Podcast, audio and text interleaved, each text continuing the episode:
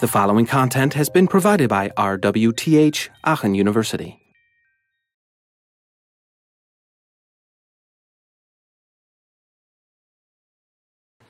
So the Windows API is a core set of APIs for um, the Windows platform, and that has been um, around already with um, uh, Windows, um, actually with the very first version of Windows as well, but uh, it's more prominent actually in, in the versions of, the, um, of Windows 3.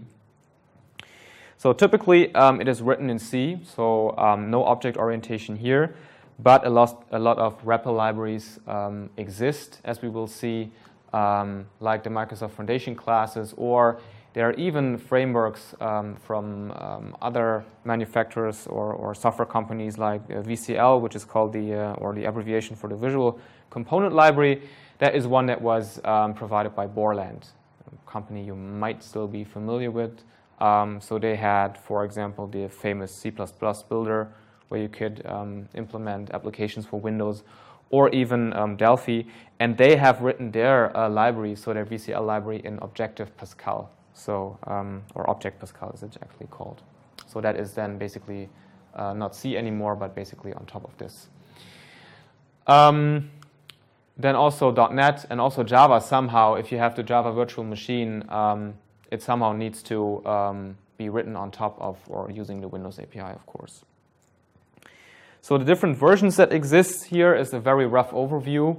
Um, so actually, Win16 like from the name, it never existed. The name just came up when Win32 was introduced, and then to differentiate and to say, well, to make it align uh, with this new naming convention, the old version, the old Windows API was called Win16, and that was the Windows API for the 16-bit versions of Windows, so up to Windows uh, 3.1 something.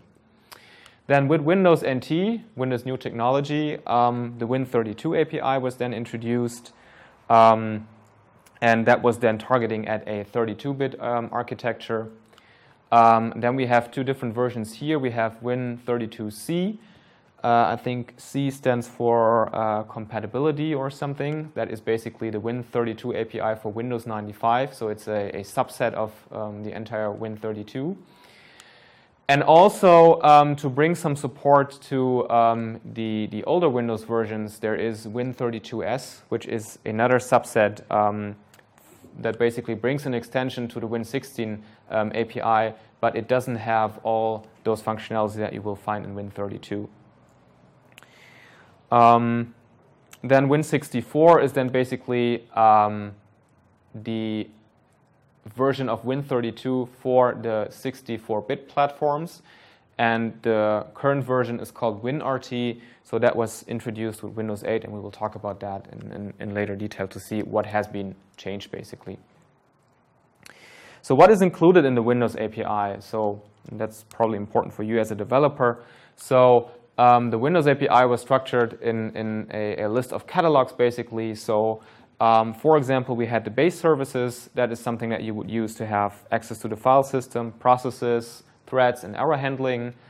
Um, some more advanced services like the registry, that is something, um, basically a huge collection or database of different settings of your operating system. Uh, think about late refinement, for example, but also um, for the different applications where you can store, for example, um, session relevant information. It's also responsible for the shutdown of the system and uh, access to user accounts. Then the GDI that we've talked about before, it's for the graphical output to screens, but also to printers. Then we have the user interface collection. So um, this is basically where the part of um, the, where it hooks into the UITK. So we have so-called controls, which is basically just another name for user interface widgets, uh, like buttons and scroll bars. Um, and it also, of course, is, is capable of handling um, input like mouse and keyboard. And at that time when Windows API was written, there was no touch input actually um, existing for, for the commercial um, purposes. So that is not included here. And as we will see, uh, WinRT, for example, that then also takes care about touch input. Um, so what else? Um, then we also have composed widgets like um, dialog boxes, for example, dialog boxes for colors and font selection. Um, some more um, widget extensions for showing progress, for example. the Windows shell that allowed to give access to, to functions provided by the shell. The shell is basically the MS-DOS console uh, on, on Windows. Um, network services, so um, for example, with Windows 3.11, I think, um, network services were introduced. Um, so you could, for example, also use remote um, procedure calls. And then this is something around like at the edge, which is not really part of Windows API, but it is technically considered being part as a basic service that you need, uh, which is basically um, the web catalog, and that is actually provided by the Internet Explorer. And Internet Explorer has been around also since Windows uh, 3 point something. Um, so you also had um, this um, API available um, right there. And well, all these different catalogs here basically, um, these are stored in different uh, uh, DLL files that you probably know. So when you look into the Windows uh, systems folder, you find a bunch of DLLs there. And I think one is the user DLL or the user 32 DLL, and that's basically, for example, here, all these, where all these different controls are included. Now the 32 version just hints at Win32 um, at the Win32 version. Um, so here's an example of what a Win32 API application looked like for writing a Hello World application. And as you will see, it's a bunch of lines of code for a very simple application that just looks like this here. So we have a window with a message box that says Hello World, and I click, can click OK here. So it's not important that you understand all of this here. Um, it's just important that you see that there are a lot of different entry points that you basically have to deal with. And um, this here is basically the, the main entry point, WinMain. Um, that is used um, for um, some um, initialization work. And then you basically here, you create a window.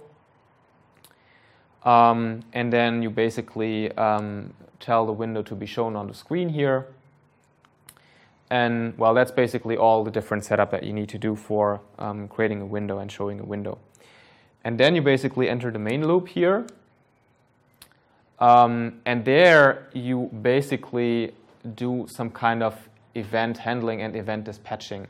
So there are different event types here. For example, um, window has been created, window has been closed, or window has been destroyed, for example.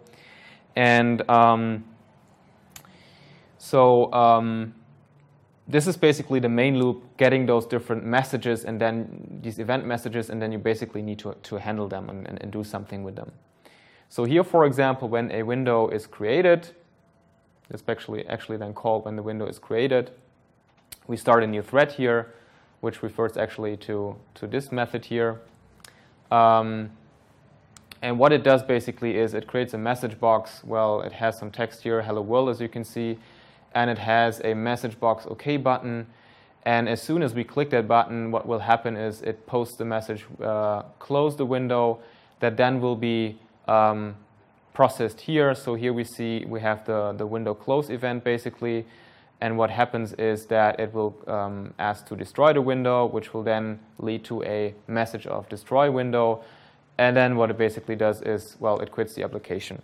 Uh, but a lot of different um, methods, a, a, lot of different lines of code that I have to look into for writing this kind of simple application using this very low level Win32 API. And as you can see, it's kind of like hell. Huh?